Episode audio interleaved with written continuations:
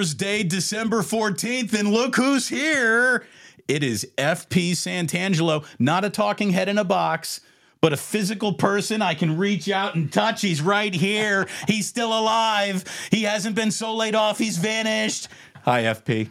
Dude, this is like Wayne's World. Isn't it? Yeah, Wayne's World. Excellent. Party on. No, thanks for having me. This is great, man. It's been so long. Well, we've run into each other at some functions in San Francisco, but I remember when I first started uh, in radio, uh, you and I crossed paths a lot. Uh, and then I went back east for a while and we've stayed in touch. So I can't thank you enough for having me here, dude. This is really cool. Well, I'm telling you, I feel like this is the official exit interview. After today, you can say you're no longer at KNBR because this is now the destination for anyone who's been laid off in radio in the Bay Area to come on and you can air as many grievances or show your feats of strength, whatever you want to do here. But no, I, I really mean it, man. It sucks to be on the beach. Uh, it's a shame you got put on the beach it's a shame that a time slot that you and I both loved dearly essentially vanished. I mean, Sports Phone is no more. I was a caretaker of that show. You were a great caretaker of that show.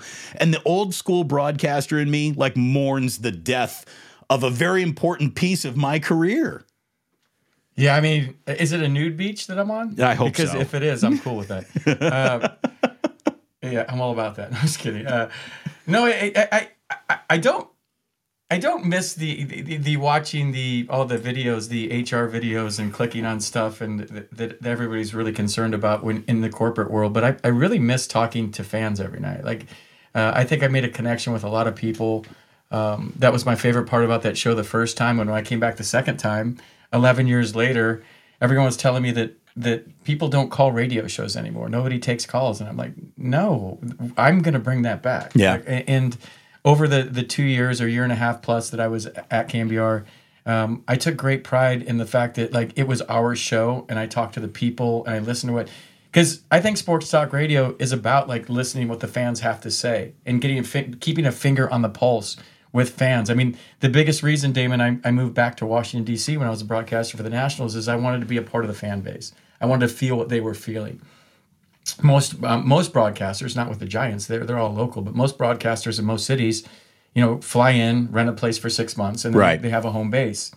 Um, and I wanted to live there year round and feel what uh, at the time Redskins fans were feeling, or Capitals fans, um, or Wizards fans, and, and, and have beers with like Harry Caray. Right, like you I, embrace the community. Yeah, I would go out every night with fans after the game, and they would tell me what they thought about the Nationals and this and that, and you know, so in that sense, like I love to be a part of the people. I, I love to. I'm very social, and the part of the show that I miss right now the most is is not all the corporate stuff and and, and not preparing for the show and who's coming on as a guest. Like, you know, that's that can get really daunting uh, when when you're doing it all by yourself and you don't have a partner. Mm-hmm. Um, but what I do miss is talking to the fans. So I've been really active on Twitter or X or whatever the hell you call it right now.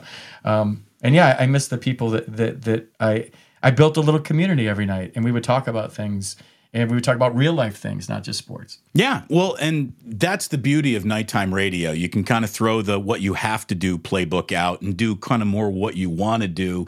That's the freedom that weekend and nighttime time slots offered young broadcasters, or even in your case, an experienced broadcaster, to be more of yourself. And I just hate that those reps aren't even out on the practice field for anyone anymore. I mean, that really hurts. That that that hurts the next generation of broadcasters, and it's why these these media companies are basically like a snake eating its own tail. They just sure they're saving money today by getting rid of a day part, but they're actually costing themselves money in the future because the next generation of broadcaster that you're going to have to turn to when this generation of broadcaster ages out might not be there. And it's like you know, Major League Baseball went about saving money by culling its farm system, and look at how you know what, how rough it is to be a rookie in Major League Baseball with less minor league development places to to go and and and get the the the necessary reps you need to be good at such a, a big and public level. Yeah, the big leagues is a tough place to learn how to play baseball, and we're seeing it a lot Right. now. Like guys are making mistakes that we made in A ball in front of 300 people, and they're doing it in front of 40,000 people with every Right. game being telecast. I think it's fascinating, man, the connection that you made in San Francisco. And we were just talking about this before we clicked let's go and talk today. And by the way, people are uh, are very excited that you're in here. We got people in the chat already saying like, look, FP, solid dude, great host. I would agree. I would absolutely agree there. FP, right there, a comedian oh. with tales from the locker room. I will follow him wherever he winds up. Look, one of the reasons why I wanted to have you on today was to let everyone know that this summer you're going to be back all over KNBR because you're still part of the Giants broadcasting crew. Yes, I'm going to be doing games. Uh, uh, I don't know how many or in what capacity, but uh, I was told I'm going to do some games, and you know that, that's my true passion. When I'm a, whatever's going on in my life, when I walk through the doors of Oracle Park or any major league field, I, it's Disneyland for me, and totally. I just turn into a little kid. And even family members that are with me, like you were so bummed today earlier, and look at you now, you're just bouncing around, shaking hands, kissing babies. I wouldn't know what to do, Damon, if I can't go to a big league park. Like you, you could take the radio show away from me, great. But I'm a baseball player and, right. and a baseball broadcaster and a major league broadcaster.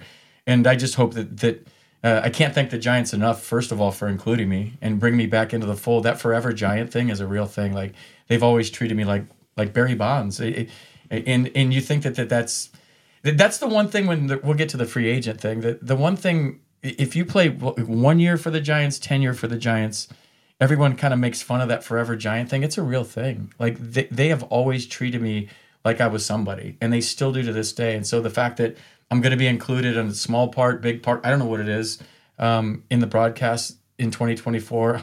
I mean, so that's kind of cushioned the blow, as you would, you know, based on losing or being laid off at KNBR. Um, yeah, I'm a giant. I'll always be a giant. I can't wait to get back in the booth with, I don't know, a little part of the greatest broadcast team ever assembled. It's, it's in, in, my else. opinion, and I'm not just saying that. I've no, always it, thought that.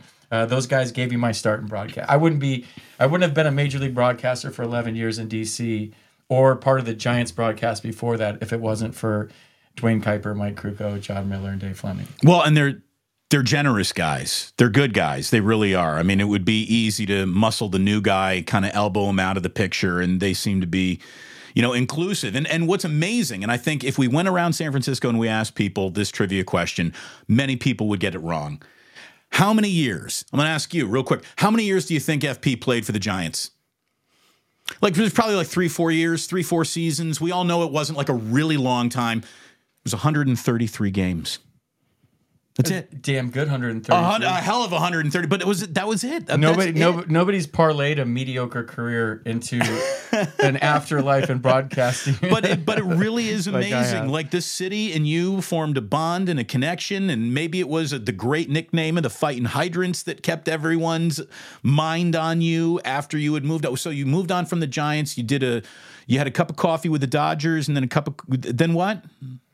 I was a good giant as a Dodger. I hit 196, I think, in LA. So I did my part uh, going down there. I was like a spy. Went down there and just the mole. Absolutely shit the bed in Los Angeles. It was great. That was weird. That, that that whole dynamic down there is like everybody's so spread out geographically, like the players and the wives. Mm-hmm.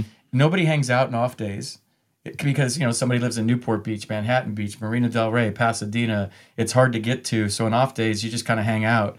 With the Giants and off days, like we were a family, man. We had barbecues together, the wives, the kids, everybody. Uh, I remember one time Barry came to a party and everybody's like, Barry's coming because he didn't usually do that stuff. Right. And he's the one that got me hooked on Porsches, damn it. Like he drove this sweet Porsche to this party and he's like, take it for a spin.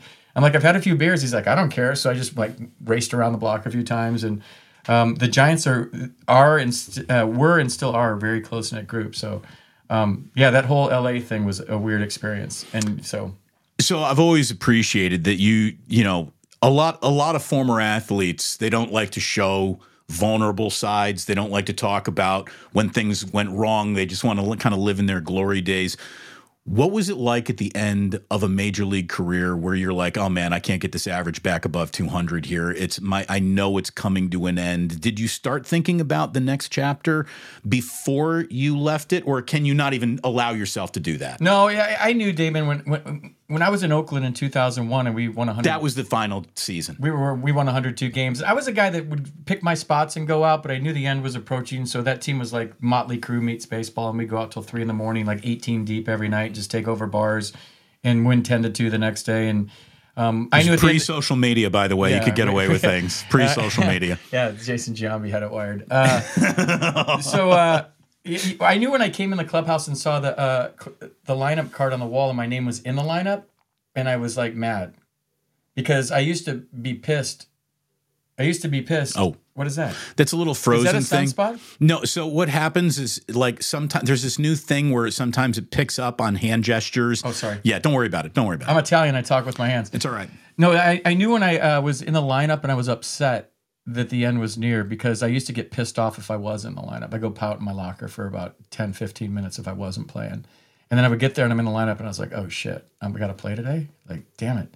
And then I, I knew it was near, the end was near, but I didn't know what was next. Felipe Alou, who was my mentor, my life coach, and, and, and one of the biggest influences in my life ever, that gave me my shot at the big league, said I'd be a big, good big league manager someday. And then Dusty told me I'd be a great big league manager someday. Art Howe pulled me aside at Jason Giambi's wedding and said, You'd be a great big league manager. Cause, You know why they told you that? Right. Because you can communicate with people. You talk to people, man. yeah, and I like to win. I like to beat your ass any way I can, too. Uh, and, and that's my, I, I do miss winning. Um, so I, I thought, okay, well, I called Brian Sabean, said I'll be a minor league coach, whatever. And so he said, we don't have any managerial jobs, but go be the hitting coach in San Jose.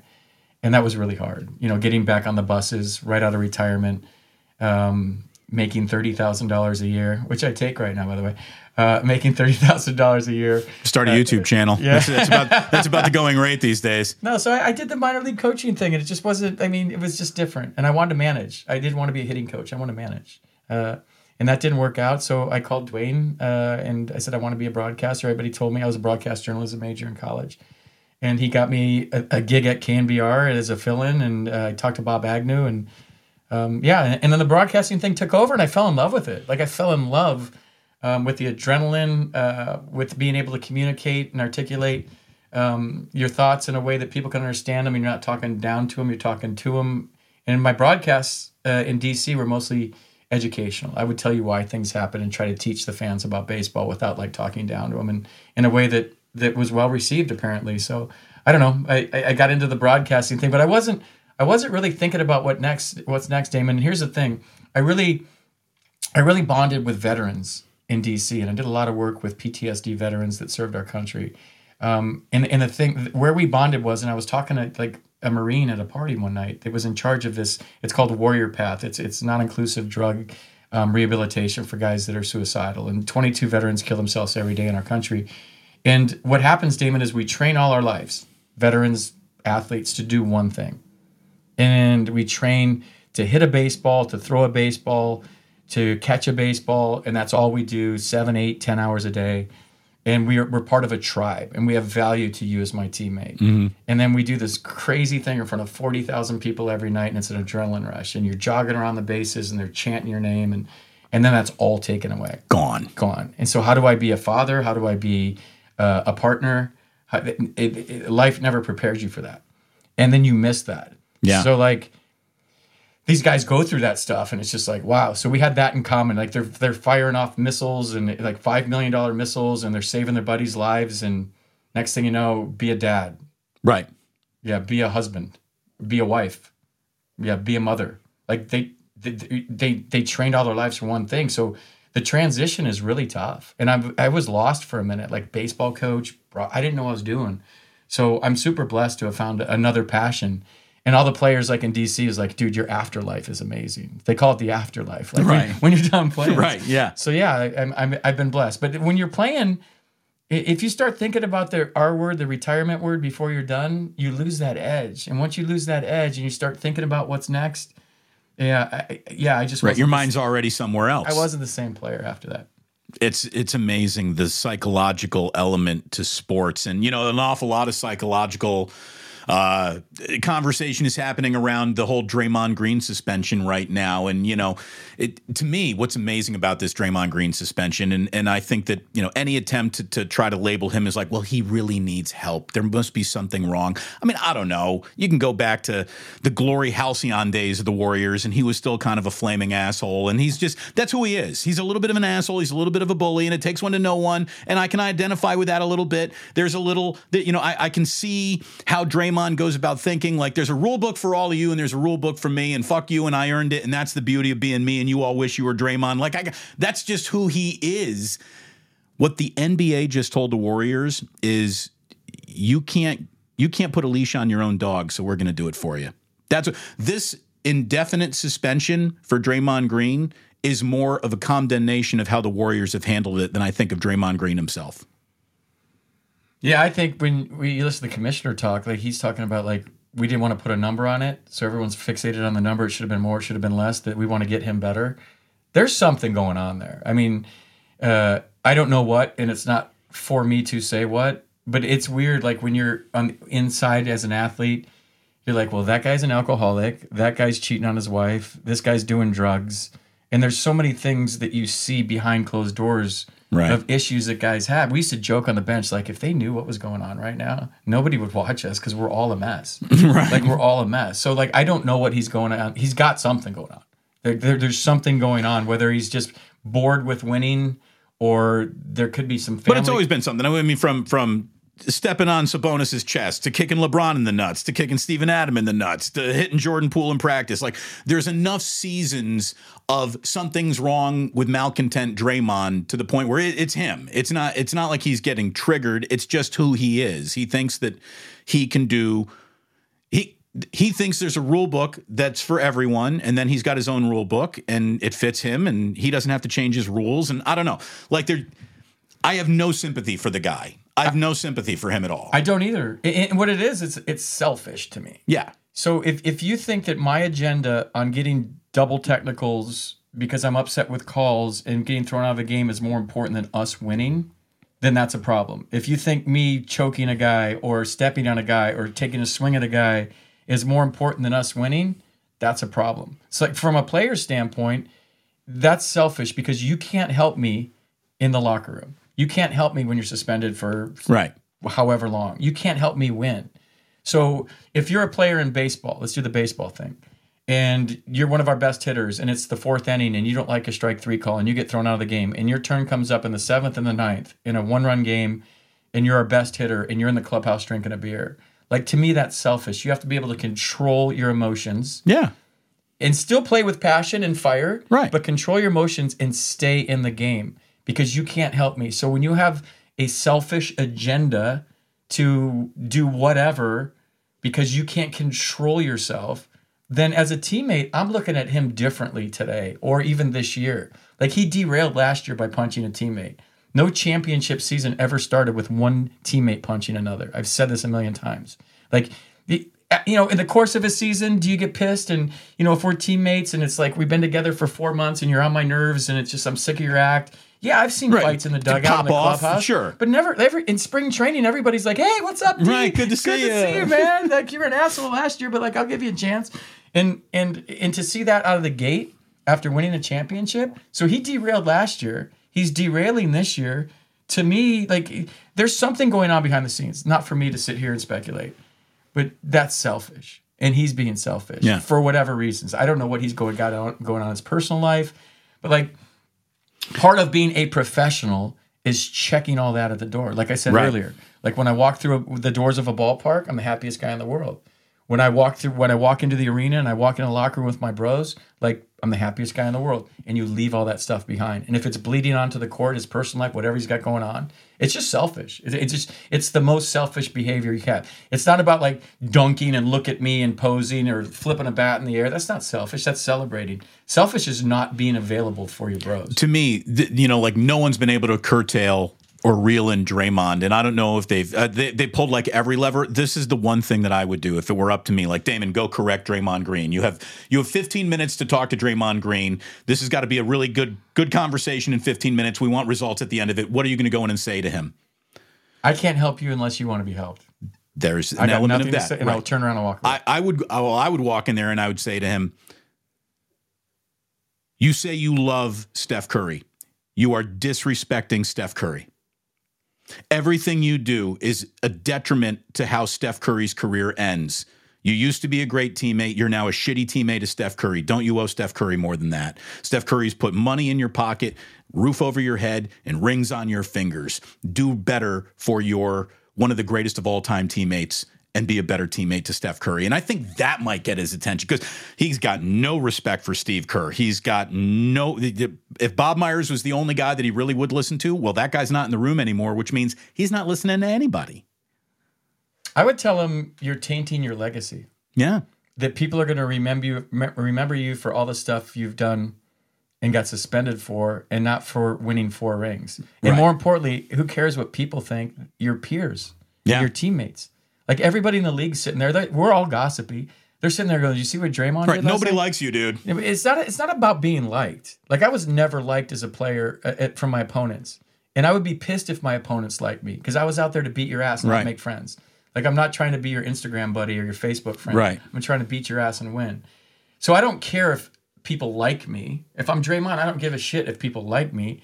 But do they respect me? And he's losing respect, and he's tainting his legacy. Most importantly, from an athlete standpoint, from his peers and his teammates. They're remembering him for all the stuff we're talking about, not the four rings. Right. The four rings are in the background now. The forefront is what he's doing as an athlete, and i- i- i- i- among in the opinion amongst his peers. That to me and the coaches and the people that are directly involved with the NBA are looking at him differently. And now this is this is garnering more attention than his accomplishments and his achievements. By the way, senior softball games, who's clearly from Mexico, uh, says hopefully this is a precursor of FP's own show. And you know what? It's gonna be. This is one of the another reasons why I wanted FP to come on in because there will be an FP channel. It's coming. Oh, Pat McAfee better look the f out because I'm coming in. I'm coming in hot. Are you gonna wear a uh, a a wife beater and, and show off the shoulders every day? No, I do. I got guns. I still work out. I You look do. like it, I. I do. Yeah. Uh, I, There was a solid man when I, did this. F- there was a solid man it's there. FP in a pod if you want to subscribe. On YouTube. FP in a pod. Are, Yeah. there, is, are there any videos even up yet, or is No. just no? Just subscribe. I- I just did the channel yesterday. FP in a pod. I like that. I see where you're going with it. Yeah. Oh, by the way, we always stop for super chats. Look at this. Somebody just handed us ten dollars to say FP. Let's fucking go. LFG baby. Sons of Johnny LeMaster. There's a, there's an old school Giant fan right there. They're great Giants He- fans. th- yeah, they listened to my show on a flight to Japan, Nice. and they were tweeting at me or whatever you call it now. Well, we're huge in Japan. I'm going to tell you that right now. We've got at least uh, five people in Japan watching. Uh, this is uh, Danny saying thanks for bringing FP on the show. I was a big fan of his nighttime show, both back in 2010 and in the past year. He did an awesome job covering the Niners playoff run this season. What do you think of the Niners this season, man? Isn't it a it's a it's a hell of a run that they're on right now. They're about as you know, there, there's no such thing as an easy Super Bowl, but if they stay healthy, they have the best argument to make to get to the Super Bowl. I think maybe in the NFL. Dude, the best thing about the Niners season, they started like reading their press and believing the headlines, and, and they just got whacked or upside the head because uh, sports will humble you. Right Yeah. when you think you got it and you got it figured out, it'll it'll it'll it'll definitely humble you. And they got humbled by that that little streak where they lost three in a row. But I'm a huge Brock Purdy guy because it resonates with me in a big way. Like everybody told me I was too small, too slow, too short, couldn't do it. Um, you know, you're a 20th round pick. You signed for a thousand dollars. I was way below Mr. Irrelevant. Like if you look at where I was in the 1989 draft at the 20th round by the Expos, Right. I was way below 262. You were Mr. Lucky to be here. Was- yeah. uh, and I just knew if I got my foot in the door, I would make it. I said, just give me a chance. So I signed for a thousand dollars. So it, it, it- it resonates with me because initially he didn't have a he didn't have a chance to have a bad day. Mm-hmm. If you're a first round pick, you got lots of chances to have lots of bad days because there's money invested in you, and they're they're not going to give up on the investment because you have potential. But when you're Mr. Irrelevant or a low round pick, you get your day in the sun, you got to shine. So if he'd have thrown like three picks his first game or just crap the bed initially, Right. You know, he had he had to perform like on the side of a cliff because it was going to go one way or another. Well, and there's something too about the guy who's not on Alabama. He's not playing on a team with nine other future first round draft picks on my own team. He's coming from Iowa State, which means he is the rising tide, which makes all boats in the harbor lift. And there's something to be said for the underestimated guy from the smaller school who earned his right to be there more than the five star recruit who got lavishly set up to play with all these other five stars. And most of these games come easy.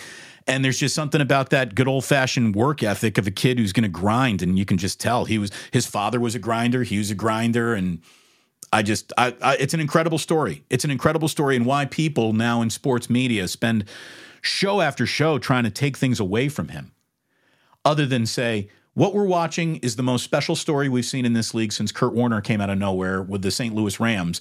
I just don't understand it. We live in a world where people just want to be combative and tear things down. And that was reflected in just you basically the other day tweeting, gee, sure is beautiful in San Francisco. Great to see an awful lot of people out here doing all this holiday shopping. And then someone's like, no, San Francisco sucks, FP. You're wrong about the city that you live in and you're walking in. And I'm going to tweet you from my home in Mississippi to tell you how lousy San Francisco really is. Yeah, people that don't live here. Yeah. I I I I, da- I, I stuck my toe in the political water the other day on Twitter. I'm like, oh no, Don't do that. I that. hate politics. I was just trying to express my love for the city. But back to Brock Purdy, he's got to keep that chip on his shoulder forever. Yeah. There's two kinds of people in this world. People they, they tell you you can't do it. You're like, you're right, I suck. And there's people that are like, screw you, I'm going to show you wrong. And he's got to keep that fu mentality that I'm going to show you wrong. So people that keep criticizing him, like I applaud it. Please, please keep criticizing Brock Purdy. Because as soon as he starts driving like the Lamborghini and he gets the big contract and he's got the mansion and the and the kids and the wife, what happens as an athlete, you start to have everything and you become complacent. You have like two or three rings. You've won World Series. You've won the Super Bowl. You have all the money. Uh, you have a beautiful wife. You have beautiful kids. You have a beautiful house. You have you have everything. Right. It was Marvin Hagler, I think, who said it's hard to get up and do your road work when you're sleeping in 10,000 thread count sheets. Yeah, yeah, absolutely, absolutely. So it, you got to stay hungry, and that, that's going to be the evolution of this whole thing. Keep that chi- uh, chip on your shoulder, bro. Like, keep telling. I used to love when people used to tell me those things because that was like that was fuel in my gas tank or Now I have Mm-hmm. an electric car. That was the that was the plug, in the electricity. It was the charge in your- electric car. It's, It's all right. It's having manly to have an electric car. I don't know about that. I'd rather have an electric car than an electric razor. yeah, no. You got to shave with a real razor. You're not razors. shaving much these days. It's good to be out of work. Anyway, look. Uh, hey, speaking of uh, uh, uh, giving love to work, we got to. FP, you know this is a longtime radio guy. You got to stop and you got to give love to the sponsors. And first of all, my man Ike. When's the last time you had an Ike sandwich? I don't know, but I could go for one right now. Uh, we can get one. We'll, we'll get one ordered a little bit later on. Let's go. Ike's here he is. This is Ike. He can join us right in the middle of the show. This is our man right here. This is a guy serving up sandwiches and love all over San Francisco. That's a little flavor Tremendous saver right flavor there. saver right Isn't there. that? Yeah. Isn't that great? Dude, my kids came in here. They're like, "Oh my god, we got a friend to play with." And so they they I got a, my my two year old Ozzy humps everything. He's a humper, and he's humped that. Um, anyway, uh, we, we want to thank Ikes. We want to thank Dr. Paul Hughes. He gave me the Kobe Bryant knees. I had bone on bone FP, bad arthritis, like totally eligible for uh, knee replacement surgery. He took fat, and I've got an ample amount of that. He took fat from my love handle, spun it around in a centrifuge, stuck it into my knee, and my knee, I'm 48, my knee feels 28 It's awesome. avoiding surgery with Dr. Paul Hughes. And uh, we'll also let you know if you want to make any plays this weekend. It is mybookie.ag. Use promo code Damon when you sign up, and you get 50% deposit match up to $1,000. And that is how you take care of the sponsors, FP. It's just like the radio, except we now don't have to go to break. We can just keep talking. That's And awesome. That's the beauty of this, man. You just get to come on in, let it all out, talk about whatever you want to talk about. Nobody interrupts you you are going to when you start your YouTube channel, you are going to feel like you can finally spread your wings. You're going to love it. I, I know you well enough to know that you are going to love this. You are going to really enjoy the bond that you make with your audience, which is something you've always enjoyed. The connection that you get to make on YouTube is incredibly intimate compared to the connection that you make with people on the radio. You're going to love it. You're going to dominate this space when you come into it, man. There's no doubt in my mind. That's awesome. You, you just, I, I'm still, your two year old's a humper, still like going around in my yeah, head. yeah, yeah. It's a good thing he's not here right now. I mean, I can relate. Good for him. That kid fucks.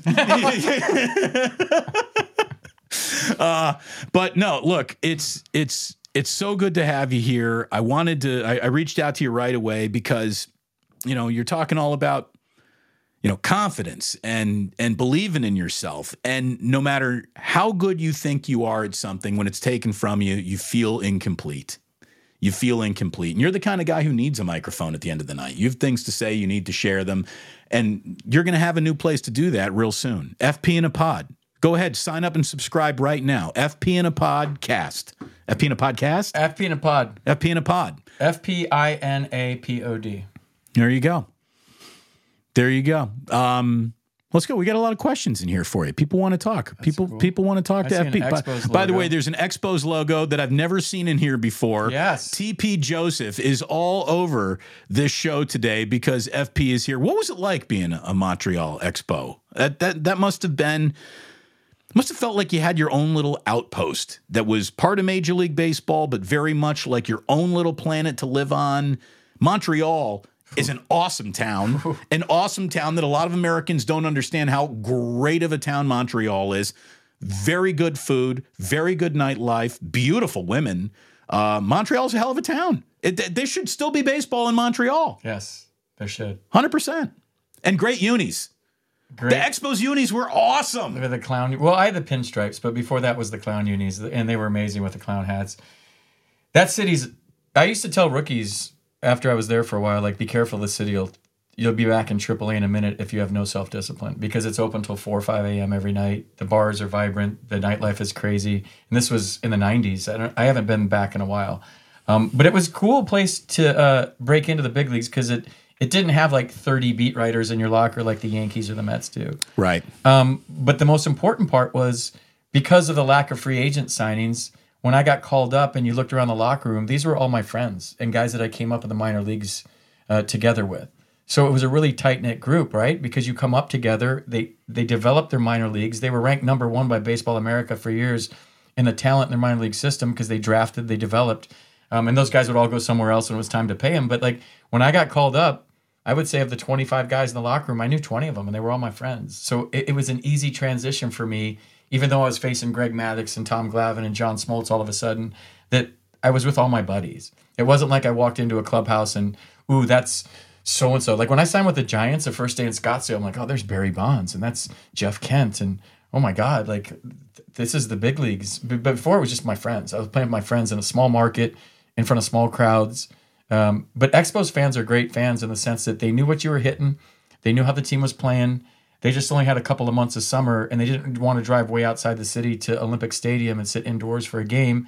And they were pissed because they lost, you know, Jeff Fassero and and Pedro Martinez and Larry Walker and Marquis Grissom and Moises Alou. And you lose your favorite players every year. Right. They were the A's before the A's. Right. And they were the farm system for the rest of the big leagues. Um, but if And ever- their one year that they were putting it together was the strike. yeah, yeah, and yeah, they they were I don't on pace to win hundred and something games. So They were awesome. Larry Walker. Yeah, that was a good team. That was a really good, was a team. good team. By the way, uh, Sporticus, longtime sports phone caller. FP's good for ball. Keep being you, man. Oh, Chef A just sitting out here, a little jingle jangle for four ninety nine. Thank you very. You always got to thank the super chatters, FP. You got to learn that right away. Do? So super chatter means somebody has come in and like bought a little goofy sticker that doesn't show up over on this end or something. But for four ninety nine, it's just like someone's throwing a little tip across the Oh, bar. that's cool. Yeah, and Ev, uh, Chef A is an incredible chef. She makes great brittle, cool as hell, and um, just a, just an awesome part of this little community that we've built over here. It's it's it's an honest to god connection. We've had a couple of meetups. We've gotten together at Victory Hall. People come out and they want to support you, and it's it's really really cool, and it makes you realize quickly that you know the channel might have been theirs, but the show was always yours. Now the channel and the show are both yours, and people really want to support it. Knowing that they're supporting you means they're supporting you, not a, a corporation above you or an entity above you. And people really, really get into it. And people are going to want to come and and be a part of the inside baseball stories that you know I know you're going to be sharing and your experience dealing with the highs and lows of being a professional athlete. Like there's a whole there's a whole universe of talking points that as a former ball player you can explore that a guy like me could never even broach. I mean, you really get to bring something unique to the party. And I just think that it's this is going to be a great space for you and it might not feel like it today this summer, but losing night times at KNBR is going to give you so much more. I really believe that. That's cool. I know it. I'm very optimistic about the future, whatever whatever that holds, and I'm kind of letting the universe come to me. And I've always been, you know, the guy that like goes after things, and mm-hmm. breaks up the double play and runs over the catcher, and like I want to know what's next. But like I'm just, I'm I'm just chill. Like at this point in my career, at my age, and what I've accomplished, I know that I can offer a lot to anyone. So I'm just kind of sitting back, and I, and and and I, not to sound cocky because you know I'm I'm very humble. Like I. I I know that I've been doing this long enough where I'm doing something right Yeah. because because of the people and, and the feedback. What's amazing? I, I again, I didn't realize it. I didn't. Re- you were you were doing nationals color commentary for eleven years. Yeah. that's a long time. That's a really, really long time. And I just think that you're so well positioned with the Giants broadcasting team. And you can tell right now that they're starting to consider what could be the end of a generationally significant broadcast crew. And I just think that you're standing in the right place at the right time. And this is all. I don't know about 2024, but by 2028, I think you're going to be grinning ear to ear. I really do. I, I have zero agenda as far as that goes because I owe my whole career to those guys. Yeah. and I hope they go forever. Yeah. like I, people ask me like, did you come home to broadcast for the Giants? No, I came home to be with my family, um, and I was lucky enough to get a job uh, to facilitate that. But I I don't have any agenda with the Giants as far as being a broadcaster. I love those guys like family at this point. The first guy I called walking on the Embarcadero to my house was Duane uh, when I got laid off, and so it just yeah like whenever that happens if it happens great but that's that's not on my that's not on my radar at all Well, again, it's because you're a good guy. You know, you're not you you you're you're not trying to take anyone's job or anything like that. But we all know how sports works, and veterans give away to a new class all the time, and it works like that in the broadcasting booth as well. And you know, every I mean, Kruk and Kuip are it's like summertime. It's they are summertime. Kruk and Kuip. When the, I know it's summer when they're on my TV, when they're on my radio, they are so ingrained in this town. And if they, if one goes to the Hall of Fame, the, the, they both got to go together. That's got to be a package deal. It's got to be a package deal. yeah we were hoping they would tie for the ford c frick award uh, this year they didn't um, joe castiglione uh, Yeah, of the Red Sox. he, he, des- he- very deserving Yeah. um, but yeah that, that's a that's a i mean I, I don't wouldn't consider myself part of that fraternity at the moment but that's a cool fraternity to be a part of to be a major league broadcaster and D- D- duane especially and mike have imparted i i the wisdom in me and the respect for the position like they didn't take me under their wing till they knew I was serious about it. And when I started doing my prep work and my homework and I wanted to be that more than anything, and I took that that that role very seriously because we're we're the voice of the summer to people. We're a conduit of the game to your living room every night and your dinner table every night with your family. And yeah, to like do that for a living and have that honor was like that's the Blue Angel job, man. In broadcasting, it is. You're traveling with a team. You're on the charter. You're staying at Four Seasons. The lifestyle is amazing. You're in a different city every day, but more importantly, you're around the game. You're around the players. They keep you young. Yeah. And and the guys, for the most part, I'm sure I didn't keep everyone happy, but the families, the moms, the dads, the wives, the kids, the aunts, and uncles, they all they all came up to me and said, "We love you." Um, every night, it was flattering. Um, but but the thing I took a lot of pride in is is I remembered I tried to remember how hard the game was every night, and you know, and respect the fact that it's it you know they're not perfect. But I would call things out if you didn't hustle, like in, in my in my areas, if you weren't playing Right. The things that you can control. Yeah, the things you can control. And then if they did something silly, I would explain maybe what their mindset was and what they were thinking. And I think I think a lot of the guys that I'm still friends with from the Nationals over the years, they still text me, hey, like wondered how I'm doing and vice versa.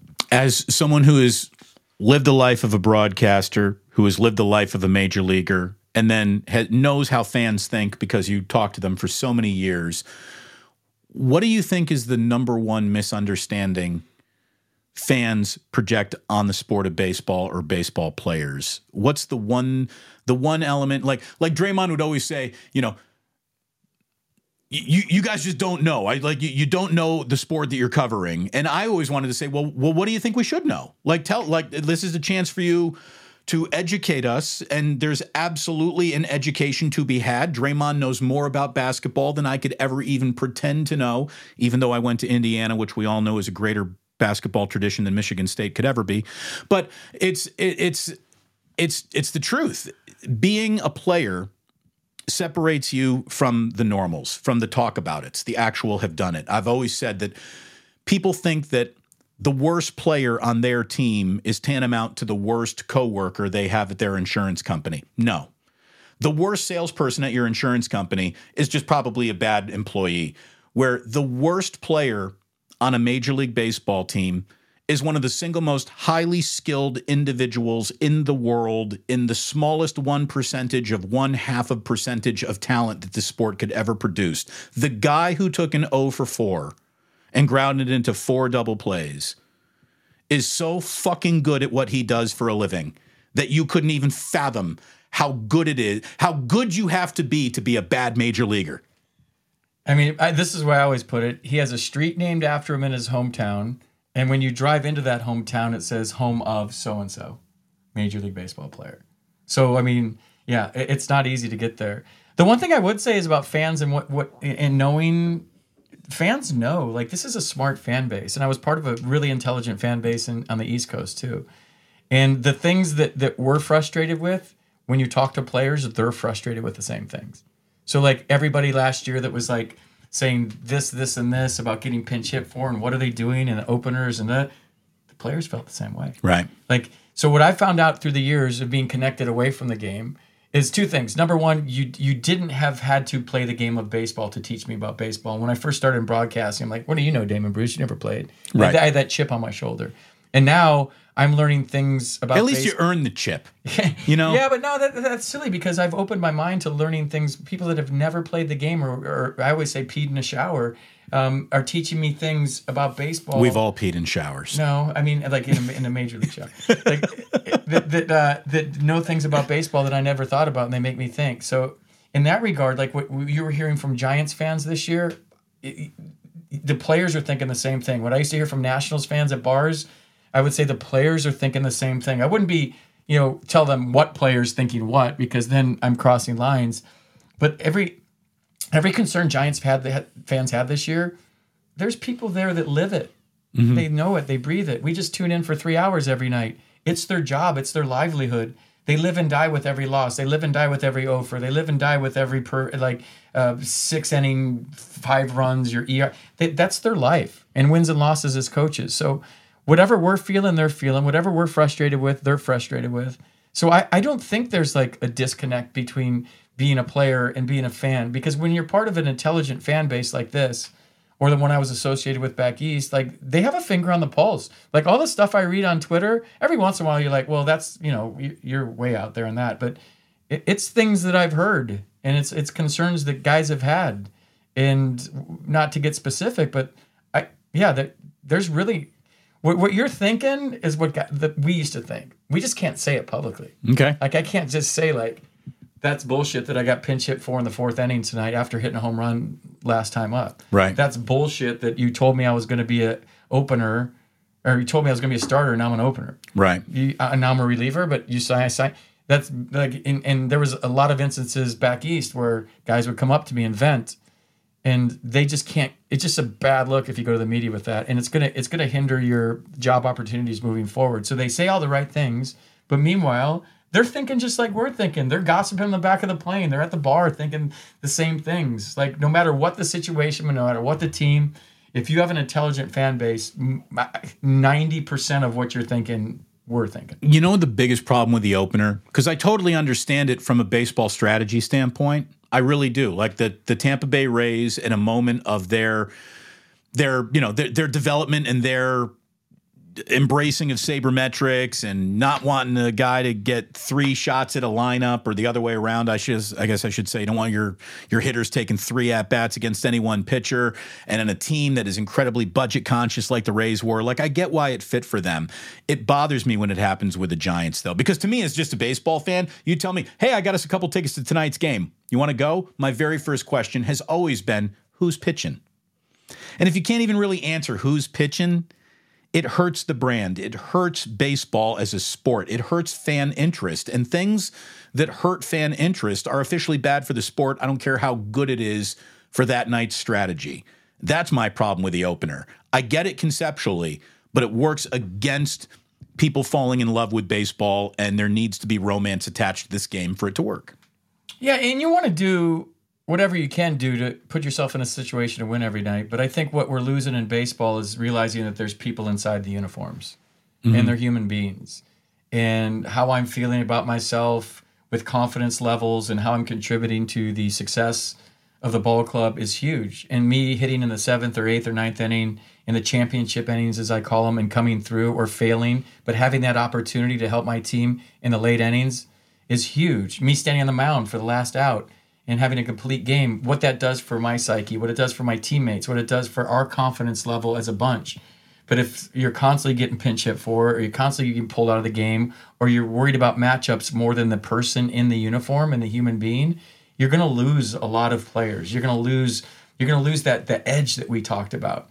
Because that fu, I want to have that fu in me in the eighth inning, look you in the eye, and hit a line drive right past your ear, two run score. I'm standing on first base, and the crowd's going crazy.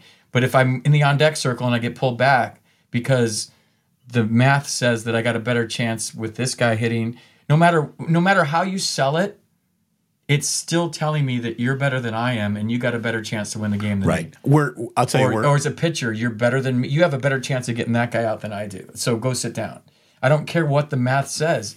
Like, and I think we're on the right track as a Giants organization with Bob Melvin and Pat Burrell and and, and guys that have worn the uniform that and Matty Williams and, and Mark Hallberg and guys that that know the the privilege and what it means to be a Giant and to wear that uniform. And when you start bringing guys from too many other places that don't realize the significance in the history of the organization and what it means to wear the orange and black, to me, if I'm if you're a free agent and I'm part of the interview process, I'm I'm asking you first and foremost, do you want to be a giant? Not how many years, not how much money, not what do you think about us? Do you want to be a giant? I want I want people, I want players and coaches that want to be a San Francisco Giant. Not not that that want to why play are there so few answering yes to that question these days? Because I know that this is something that I'm sure everyone is talking about in Sports Talk Radio today. Buster Posey, and this was eliminated in an Andrew Baggarly column, basically said, you know, the city of San Francisco used to be a real selling point, and right now it could be a little bit of a hindrance for free agents. I also think that that's a very convenient issue to duck behind for a team that hasn't been able to land a free agent going back way too many years, going way back before the current over exaggerated problems of San Francisco became talking points. Um, uh, it, like to me, like even if he believes it, he shouldn't have said it out loud. But why why don't free agents come to San Francisco? Dude, I'm glad Buster said what he said. It's the elephant in the room. Say it, address it, and then move forward. Like what he said is right. It, when when when I sign a contract somewhere as a free agent, my wife and my kids are the boss. Like Sure. if, if there's two deals on there, my wife's going to say, "Well, you know, what's it like there? What's it like here?" Like the families have a huge say. It's not just a player. It's not fantasy league and this much money and that much money. It's like if I'm going somewhere for a long period of time, do I want to live there? Mm-hmm. And I- think there's a huge misconception about the city of San Francisco and what's going on. Is a lot of it real? Yeah. Is, is a lot of it? Yeah. I, I- I walk it every day, or I used to walk it to work every day. Right. I, I walked home from a bar at 11 o'clock last night. Never felt safe in my life. So a lot of it's exaggerated. A lot of it's true. Um, I think there's perception, reality, like Buster said. Right. The reality ain't great, but the perception's worse than the reality right now. Um, and I think I, I think when you talk about why free agents aren't signing with the Giants, we talk as players. Like, what's it like? What's Gabe like? Right. What's like? Oh, well, dude, I'm getting pinch hit for every. Like night. how much is it that I, I'm, I'm not starting pitcher. Like, how much is left center field, or excuse me, right center field? The Finley's Alley, the archways. How much is that 24 foot high wall standing in the way of them signing free agents? Zero. Maybe the weather because you like to play baseball in warm weather. It's conducive to me getting um, loose in my injuries and Right. not feeling your knee with your love handles in it. Um, it, it you can't do that every day. You can't just inject fat into your knee and be warm. Um, so yeah, maybe the weather's a part of it, but I I, I don't know. I, I'd say this: no rain. Uh, I'm uh, you, you will be sacrificing 12 to 15 degrees every single day you play, but we don't have rainouts here. Yeah. You're talking to a kid that grew up a Giants fan and that played for the Giants. It was like a fantasy camp year where I'd look down at my jersey in center field and go, "Holy shit!" I used to stand, I used to sit there and rag on somebody, and now I'm standing here. I'm warming up between innings with Barry Bonds, and it hit me after a month. Like I'm playing catch with Barry Bonds, so I'm I'm a little, uh, I guess, biased. Sure. I mean, I I love the Giants. I grew up Right. a Giants fan, and I think I think it's an honor to wear that uniform and to play in that ballpark. And it's a beautiful ballpark. I'll say this: Like the selling points are the ballpark, and there's no organization in baseball that treats you better than the Giants. Your family, my kids, they my kids still talk about it. My ex-wife still talks about it. Like I still think about my my time with the Giants, whether it was a coach in the minor leagues, whether it was a player in the big leagues, whether it was a broadcaster. They treat you better than ninety. What's the difference? As someone who's been in other places and you say this place treated me better, what is the definitive difference in you getting treated better? Like they just treat you well. Everything's taken care of. They they dot all the i's and cross all the t's. They take care of the families. They make sure everything's fine. How's how's your room? How's this? Uh, I think a lot of times in professional sports, Damon, the term family is thrown around way too loosely. It's like we're family here. No, you're not. You're you don't you don't give a shit about anybody except for the money in your bank account if you're owner. Right. And ninety five percent of or ninety percent of uh, of pro sports franchises. But in my experiences, and this is just my personal opinion, to this day, from the day I played with them, they have treated me, my kids, my ex-wife, like better than better. And I've been a part of a lot of organizations that say they do this, but then they don't follow through. Like there, there's some players that signed with the team that I was broadcaster for that had like 17 things that had to change with the organization before they signed the contract, as far as like families and family trips and how they travel and they just there's no expense with the Giants. They don't care about what it costs. They just want you to be happy. Like what other team goes out of their way to make sure the families are in the stands for the major league debut of this rookie. Like Chiefs just don't do stuff like that. For example, of going above and beyond. Right. Like it's more so you fend for yourself. Right. People think it's common because they see the Giants do it all the time. Do they go out of their way to find somebody and get them like I don't know temporary visas and fly them in to be in the stands for their kids' first big league game?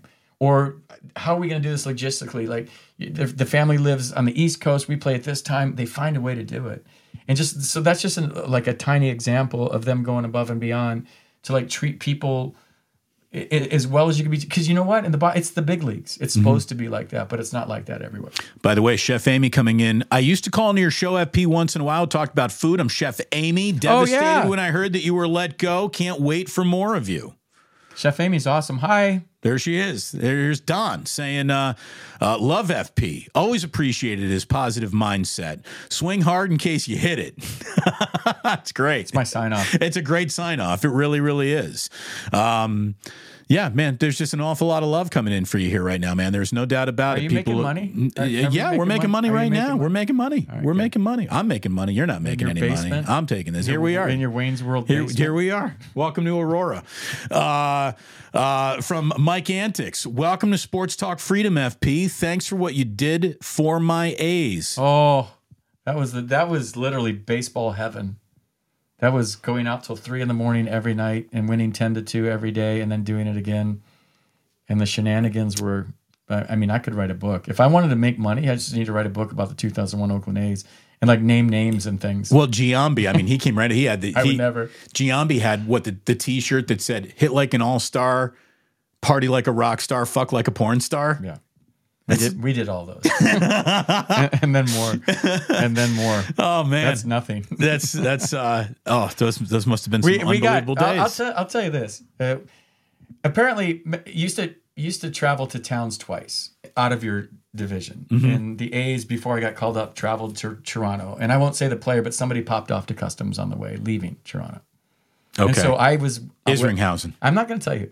And then we we flew in the second time and they had German shepherds on the tarmac. They had customs every. It looked like I mean they had, there was like ten German shepherds landed in a war zone. Yeah, there was custom agents all over, and they started yelling at the guy like, "See what you did last time? Look at this." So I saw black guys turn white. I saw white guys turn green.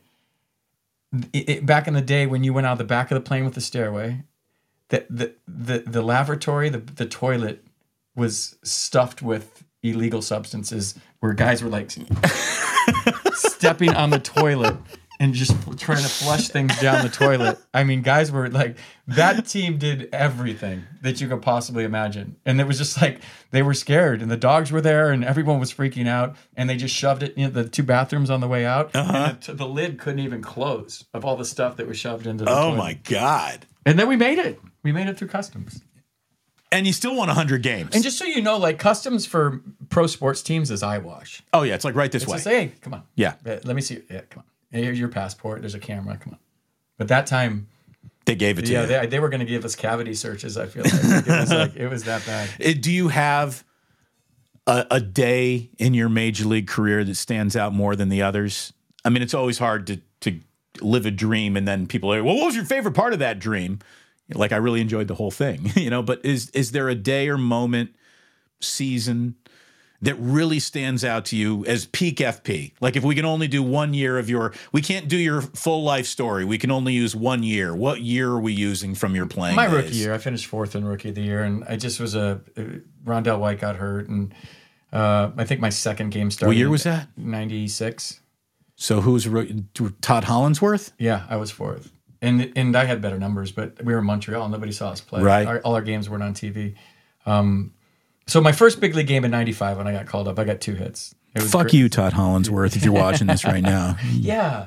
Um, uh, I'm not over that. It's just my rookie year. And the second game, I, I, I hit for the cycle, but I stopped at second and I didn't know I needed a triple because we were winning like 21 to 6 in Colorado against the Rockies. Right. And I was a rookie and it was like my second or third start. And You just want to make sure you don't get beamed the I next at bat. Yeah. So I like pulled up around first and did the parachute thing into second. And I look into the dugout and everyone's on the top steps yelling at me, including Felipe, who never got mad at me my whole career. I'm like, dude, I just got my fourth hit. I drove in my fifth run. I'm four for four with five RBIs. Having a day here, having folks. a day, and they're yelling at me.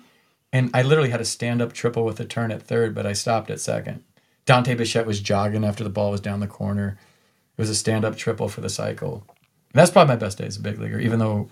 Uh, and then I said that I told the truth after I'm like I just didn't think about it. I didn't want to run it up and like try to have a triple when we're up by 20 runs or whatever. Right. And they're like, "Did you know you needed a triple for the cycle?" I'm like, "I didn't. Like I just didn't even think about it. I'm just thinking about winning." But isn't that isn't that the mindset of a ball player? Like you're not supposed to be doing it for you. Here, okay. Here's a question that I wanted to ask you. How hard is it to feel like you're a member of a team in a sport like baseball, which, if we're being completely honest, it is an individual sport disguised as a team sport? There's no one else helping you through an at bat. There's no wide receiver that is needed for this pass to be completed. There's no one to turn around and hand the ball off to. You are on your own, mano a mano against a pitcher. And, you know, now we live in a world where they tell you, well, RBIs, that's not even an important stat anymore because you didn't generate those runs. You just drove them in. And whether the person was on base or not doesn't really affect where that ball went off your bat. And we've we've looked and deconstructed and reconstructed the game in so many ways. Do do you believe that it is an individual sport more than it is a team sport, or do you reject that almost? No, it's a team sport because you have to have that that we all check our egos in at the door and winning's the only thing that matters and if we win everything takes care of itself Right. mentality. Like if we have a parade, we're all getting paid. Um, and if we have a good season, we're all getting paid. But like there's nobody that can help you when you're in the batter's box against Randy Johnson. That, that's you and him. But like if we have a team approach and we're all going to ambush him on the first pitch, we're not going deep into account. So there, there's there's definitely team aspects of it. Um, in the the teams that have more individuals. By the way, was first pitch ambush day like one of the best days at the ballpark? That sounds like a fun day. it is because you don't have to think about your at bat. We're all just going to get on the first strike that the guy throws. But it's a team game plan because you don't want to get to two strikes because he's got a good out pitch, and if you get to two strikes, you're done. Right. So we're not getting to two strikes. We're getting them early. Um, so yeah, there is team out, but nobody can help me when I'm standing in the batter's box facing him or anybody. So there's individual aspects of every sport. Um, but I think the teams that have the most individuals in baseball don't win. The teams that check their egos at the door. So one thing Joe Torre taught me, I went to Yankees camp my last year, and he said, "Hey, we don't care who gets the credit here because if we win, and Mr. Steinbrenner is going to give us every opportunity to win, um, then we'll all get our credit." In the meantime, Jeter's over in the corner like bullshit. No, no, you, dude, he's he's great. Like he, we're still friends to this day after a spring training together. He's a great dude, hilarious, sneaky funny. Um, yeah. So that was a good experience for me to see like what it was like the inner workings of one of the most storied franchises in sports history. And it wasn't about it was just like Jeter gets too much credit. Joe would be like, I get too much credit. Like Rocket gets too much credit. Jorge gets too much credit. Like if we win, everything to take care of itself. But in baseball, Damon, with such a short shelf life of three or four years average career, like you want to get your money, you want to take care of your family, you want to get your numbers. And it's hard to get a bunch of like guys with egos to Right. check those at the door. There are, uh, for those who do not know, when I used to host 49er post game at Sam's Chowder House, FP was living in Half Moon Bay and he would come out and hang out. And we'd like chat during commercial breaks. I'd always be like, You want to hop on the air? And he'd be like, No, I'm having beers. I'm just hanging out today. And then we would hang out and we'd talk after the show. And there are two things that I doubt you even remember that you said to me that have changed the way I think about sports and baseball in particular uh, for the rest of my life. The first thing you told me is never have sympathy for a professional athlete's travel schedule. Ever. Yeah. There's no such thing as that was a tough travel day for a major leaguer. It is that you will not travel better on your honeymoon than a major leaguer does flying into Kansas City. Yeah, but you can still be tired. Right, right, right. No, you weren't talking about, but you're just, you were talking about like the mechanics of it all. Like, you're like, you don't touch a bag. You don't even have to collect your room key. It's basically they're open for you when you get there. No, like, the, you, the room keys are on a table in an envelope when you get there, and it's got your name real big on it. The bus pulls up to the plane. The plane is a charter. It's like 757, 767. All the food you can eat, all the drink you can eat, unless you're flying back because you got to drive. But when you're flying to Mm-hmm. or city to city, there's booze on the plane. Um, and then the bus pulls up to the plane on the tarmac. You get on the bus, go right to the hotel lobby, pick up your key, go to your room. They bring your luggage up. And you're at a Four Seasons most Right. of the time. right. So yeah, that, that part's pretty damn cool. Yeah. I got used to that because I'm spoiled now. When I'm sitting middle seat, I'm, I'm not staying at a Four Seasons. Like that's ruined me for life. Totally. And I'm still no Motel Sixes after you stayed at the Yeah. Four Seasons Lahaina. Uh, yes, yes, yeah, I, I yeah. I, still spend too much money on hotels because of that. I There just you once go. you get used to it, it's hard to go. you back. know, the, the, the taste of the glitzy life, it got you. What's the other thing?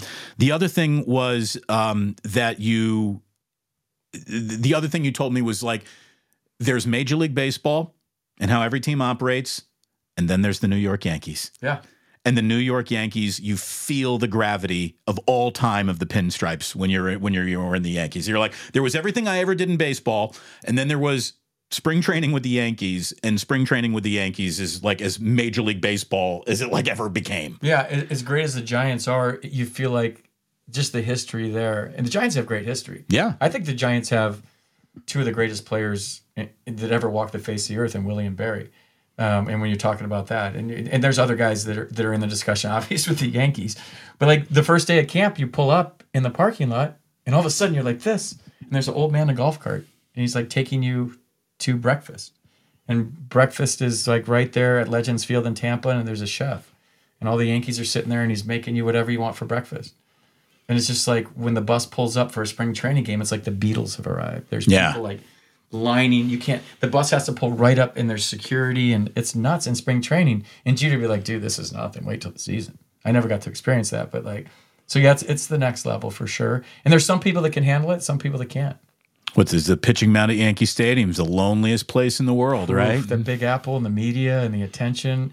There's certain guys that thrive in that. Yeah. And there's certain guys that that that shrivel in that.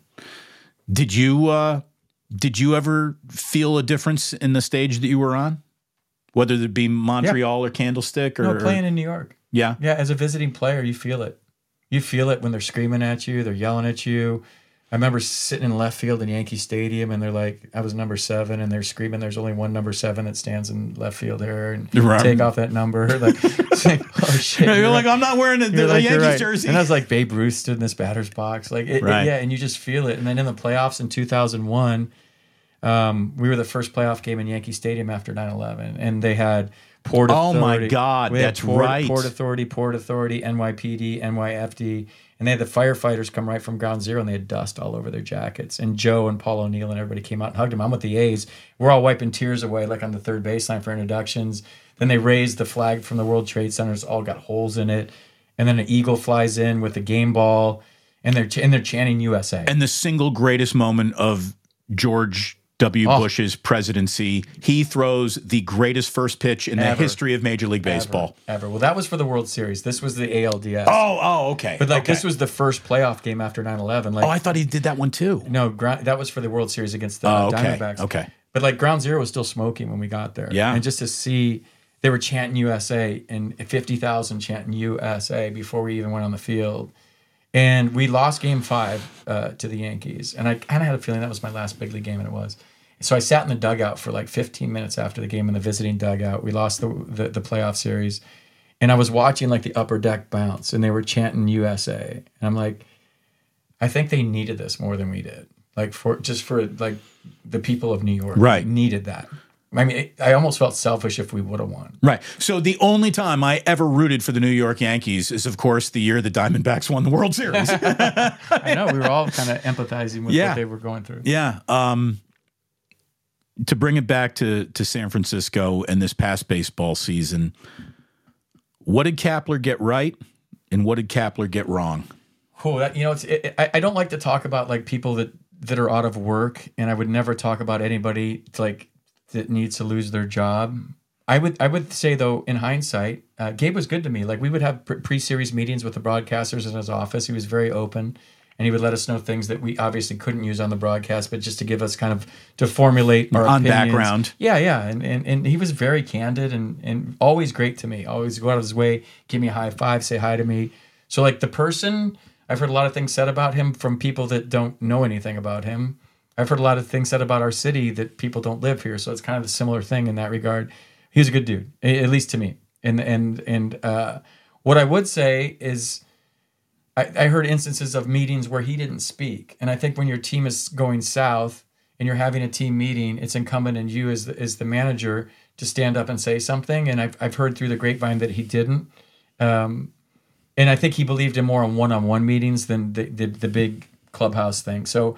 Um, as far as the game management goes, like I never saw eye to eye with Gabe when he was a manager of the Phillies. I would sit up in the booth and the Nats would play him 19 times a game. So he just had like a different philosophical take on how the game of baseball should be run in order to have his team win a game than I did. I'm a little more old school uh, with a blend of new school, and he's he's all new school. Um, so in that regard, like I I just would like, what are we doing? But who am I? I'm just like a dork that's not in the dugout. Um, so I would say like the number one thing that probably he could have done better, and maybe he would admit this, maybe he wouldn't, is is like toward the end. I think it's your job as a manager when things are going south. If things are hunky dory, like let, let the guys police the clubhouse. Right. But if they're policing the clubhouse and it ain't working, and there's some things that are going on in the clubhouse that you don't like, and your team isn't winning, like Art Howe never said a word to us. We stayed out till four in the morning every night. We came to the locker room hung over for day games. Right, and you rolled we- out of bed and won 100 games. we won. We were 101. We were 162. 100, yeah, 162 that year. Um, so if your clubhouse is policing itself, and we we policed each other, like if guy like Zito was 22, like Barry, you need to get some sleep tonight. Like you're going on five nights in a row, you look like shit. We police ourselves, and the whole thing was to win. So if the policing yourself thing isn't working, your season's slipping away. To me, um, and and what do I know? I wasn't a part of it. I wasn't there. I could be way off on this. You have to be in the clubhouse to know this, and I wasn't. Um, I think from what I've heard, like I think as a manager, your job is to like nip those things in the bud and be like, dude, this ain't working, and I got to take charge. And I don't know if that was done. It could have been, but I, what I've heard, and that's all secondhand. you know, when when, when Kapler, when I knew it was like, oh, this is not going to end well for him, is when he was explaining a pinch hitting situation, and he wanted to clarify that he doesn't pinch hit for someone; he pinch hits with someone. I, I would have loved to have Gabe to just say like, I screwed that up so bad tonight. Just look into the camera and be like, I really screwed that up. Yeah, That's no, and, and but that's the thing. And I like, don't- I don't- I like don't think he ever did that. players, players don't give a shit about your political correctness or how you phrase it. They cared about being pulled from the lineup or not knowing if they're coming to the ballpark and playing that day. There's or who's people in the jersey. Always remember that. Yeah. There's people in that uniform. Right. And That's not have- an equation in there. You have to treat them like human beings. Yeah. Like you love them, like you care about them. Authenticity plays in any line of work, but especially in a locker room where you're with each other eight months out of the year. I think Farhan's really good at the back of the roster. The problem is the starting nine. Fair or foul? I, I man, I don't know anything about constructing a roster. What, what I mean, if I mean, you need nine major league. That's the thing. You need you need an everyday lineup. This whole we platoon everything every day, everything. yeah. Well, I need I need a major league lineup. I need a first baseman who plays 155 games a year and 162 unless he's a pussy. I agree, I agree 100. percent Yeah. I agree from a success standpoint, uh, and I agree from a fan standpoint because I've been a Giants fan longer than I've been associated with the organization. That if I drive two hours to a game, I want to fall in love with my players, like I did when I was a kid. Yeah. Duane Kuiper was my favorite Giant for a while. Then it was Will Clark. Then it was Robby Thompson. You know. Then it then it was. Uh, I liked Mike Aldrete for a year, and, and I just fell in love with like all these players as a kid, and I would emulate them. Who's your favorite bum giant? Oh, I don't know. They're none of them. I mean, I mean, not bum, but you know what I mean. John, Johnny yeah. Johnny LeMaster. Okay. Yeah. Yeah. Like, yeah. yeah. So I mean, I I mean, I I was- I grew, as, I- as I grew up a Cub fan, I was a big Hector Villanueva guy. but like you fell in love with the players and you wanted to like emulate them and I wore my uni like them and um, I learned how to be a switch hitter because of Will Clark because we would play wiffle ball every night in high school at this tennis court and my right-handed swing was with the yellow wiffle ball bat and then I would get to like American Legion or high school ball and my bat felt like it weighed like a telephone pole so I'd start hitting left-handed and I would emulate Will like pulling it up and doing the cape finish and I was raking left-handed and all my buddies were like why don't you try that in American Legion ball I was 17 years old and I did, and I got two hits because of like emulating Will Clark in wiffle ball. So like, I think like for kids and, and youngsters eh, eh, i- i- eh, that are Giants fans, like they want to, we all want to fall in love with these guys again. We want to fall. Do you see how much we fell in love with Casey Schmidt after a week? Yeah. Like we fell in love with uh, Patrick Bailey for good reason. Like Giants fans want to fall in love with their players. They don't want to drive two hours and see him hit twice and get pinch hit for. And they don't want to. They don't want to drive an hour and a half from Sacramento and not know who's pitching or see John Brebbia starting for the third day in a row. Like they want to see Tim Lincecum or, or Yamamoto or um, just name anybody. Oh, Yamamoto's Harrison. on the team. Did he? Did he? Did he sign? Was it? I hope so. That'd be great. Oh man. Uh, what do you think of uh, what is it? Uh, Jung Hoo Lee. Yes. Jung Hoo Lee. Is that? I don't the, know The, the, yeah. yeah. The the, the not even gonna try 'cause I the won't get in trouble. The Korean, the Korean player that the Giants just gave what 16 19 million dollars a year to who is playing in what the equivalent of maybe double a ball over there i mean i don't it, it feels like a reach it feels like here's the thing it's definitely not shohei otani it's definitely not it's Well, decidedly not shohei otani Well, I'll say this, and this is based on a YouTube highlight video. Uh, I like some of his, his mannerisms, his actions. They need to get more athletic. You watch him play center field; he's fast. Um, he's got a great setup, a great swing. Uh, people talking about he can't hit a major league fastball. I saw him get hits off uh, maybe Yamamoto even. okay Uh, and, and, and Otani, a 95 fastball is right inside, getting his hands. He's a great bad ball hitter. He struck out 32 times last year. I don't know anything about him other than a YouTube video, but I do know the Giants have to get more athletic. Like that's what the game has evolved into. You got to steal bases now. You got to play defense. You got to cover ground. I.e. the Diamondbacks. That to me- that to me is where- are the, the, the, the- like they're the they're the model for what Yeah. you should be as an organization. Right? This is where Farhan got caught sleeping on an equation that wasn't tailored to the new rules and the pace of the game. He's still playing stationary baseball where it's officially time to start the merry-go-round again. Yeah, but if you've signed guys to contracts, you're kind of married to that. Yeah. Even if the game changes, and you're like, oh, okay. Right. And I think he knows. He knows. I think he's learned a lot. Of, the only thing I've ever been critical about Farhan was last year's. Don't tell me what you're going to do. Just do it. Right. Just like lay in the weeds. We're doing our due diligence. We're gonna Right. Under promise, over deliver, not the other way yeah, around. Yeah, exactly. And he, it's just from an enthusiastic standpoint that he wanted to please the fan base. But then if things don't get through, you, things don't get settled, like you're setting yourself up for failure. And I think he hasn't said a word this offseason. And that's kind of how you go about it. He's learning. I mean, we're all learning. He's evolving. He, like, he's maybe realizing that that even two or three years ago when they won 107 games, that that's not the same formula to winning right now with the new rules and the way the game has evolved. It's always changing, just like we are as people, Damon. Bruce. Oh, look at that! look at look at that! Look at that! Uh, favorite giant to watch last year was Bailey and Logan Webb. Logan, Logan's, Logan's old school man. He Yeah. he gets it, gets it. He gets it, gets it, gets it. He's like, yeah, that guy could have played. He, re- in the- dude, he reminds any me of Matt Cain. He any- reminds me of Matt era. Cain. He really does. And even with the lack of run support, just to put the final flourish on it too. I mean, he really reminds me of Matt Cain. Yeah, I, I love ba- Bailey how mature he is. Um, I think he just was fatigued at the end of the year. He couldn't even like formulate a game plan at the plate. He was just Right. swinging and throwing the ball into right center field because he was so beat up. I don't think people understand what a marathon that, that sport is. a mental marathon. Yeah. The physical part, yeah, yeah, everybody's banged up, but like grinding every night for 162 games on every pitch that's coming, or every pitch you're throwing, or every ground ball that's coming to you, every fly ball that's coming to you. They're like you just get to a point where you're just like, oh man, I don't want to think tonight. Sometimes you just go up and swing because I don't want to think tonight. Like it's hard to think. It's really hard to think after about five months. It's got to be. Yeah, It's. I mean, it's. it's hard to think in general for me.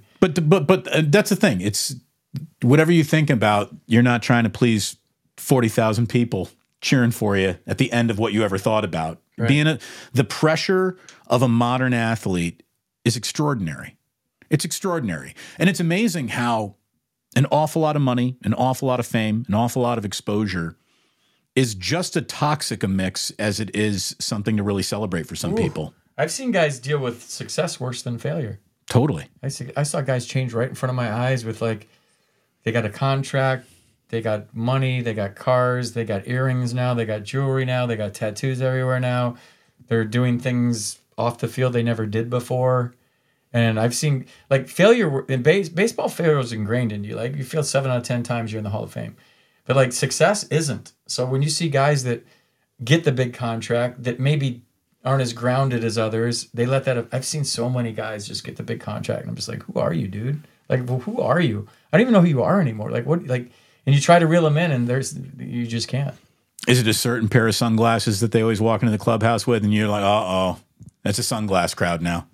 Yeah, that, hmm. and maybe they just start choking people on the basketball court and, and, and swinging at them and stuff. Who was the hottest teammates? Who was the hottest head teammate that you played with, and how did you go about policing that teammate? Oh, it's David Segui easily. He broke something after every at bat. Really? I didn't police him because I kind of did the same thing. okay. I, but yeah, we used to go in the tunnel and beat up trash cans and beat up. Yeah, it's frustrating, man. It, baseball drive you nuts. And if you don't, if I didn't get it out, I felt like I was giving in.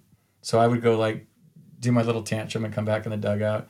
And he he was boy, he would do it every at bat all season long. It's funny. I don't remember David Segui being a hothead No, you, you never or saw it. anything. You never I don't. saw it. Yeah, I don't would- remember a frisky David Segui at all. But you would see like because Montreal was quiet, you would see the other team's infield like putting their gloves on their face, laughing because they could hear him in the back going "fuck, fuck," and just breaking stuff and just "Fuck," like for like five minutes, and they're all out there laughing because you could hear it like from the tunnel out in the field.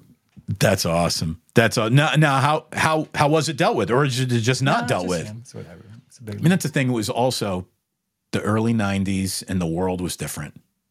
Oh, Mid yeah. '90s. I mean, it's just a, it was just a different world. Green, greenies were great. Gr- Yeah, dude. People act differently. People did different things. People talked a different way. They acted a different way. They weren't concerned that everything out of their mouth be the most sanitized, scrubbed thing that has ever been said. You know, um, um, everything I say was not built to make sure it invokes the least amount of outrage possible.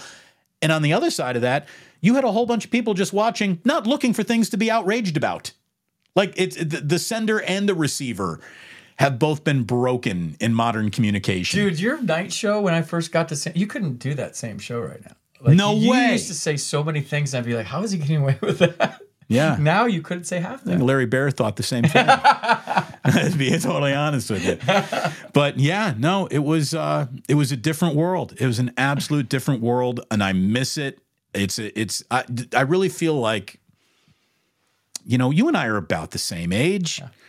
And it's like we grew up in the last age of true like American innocence.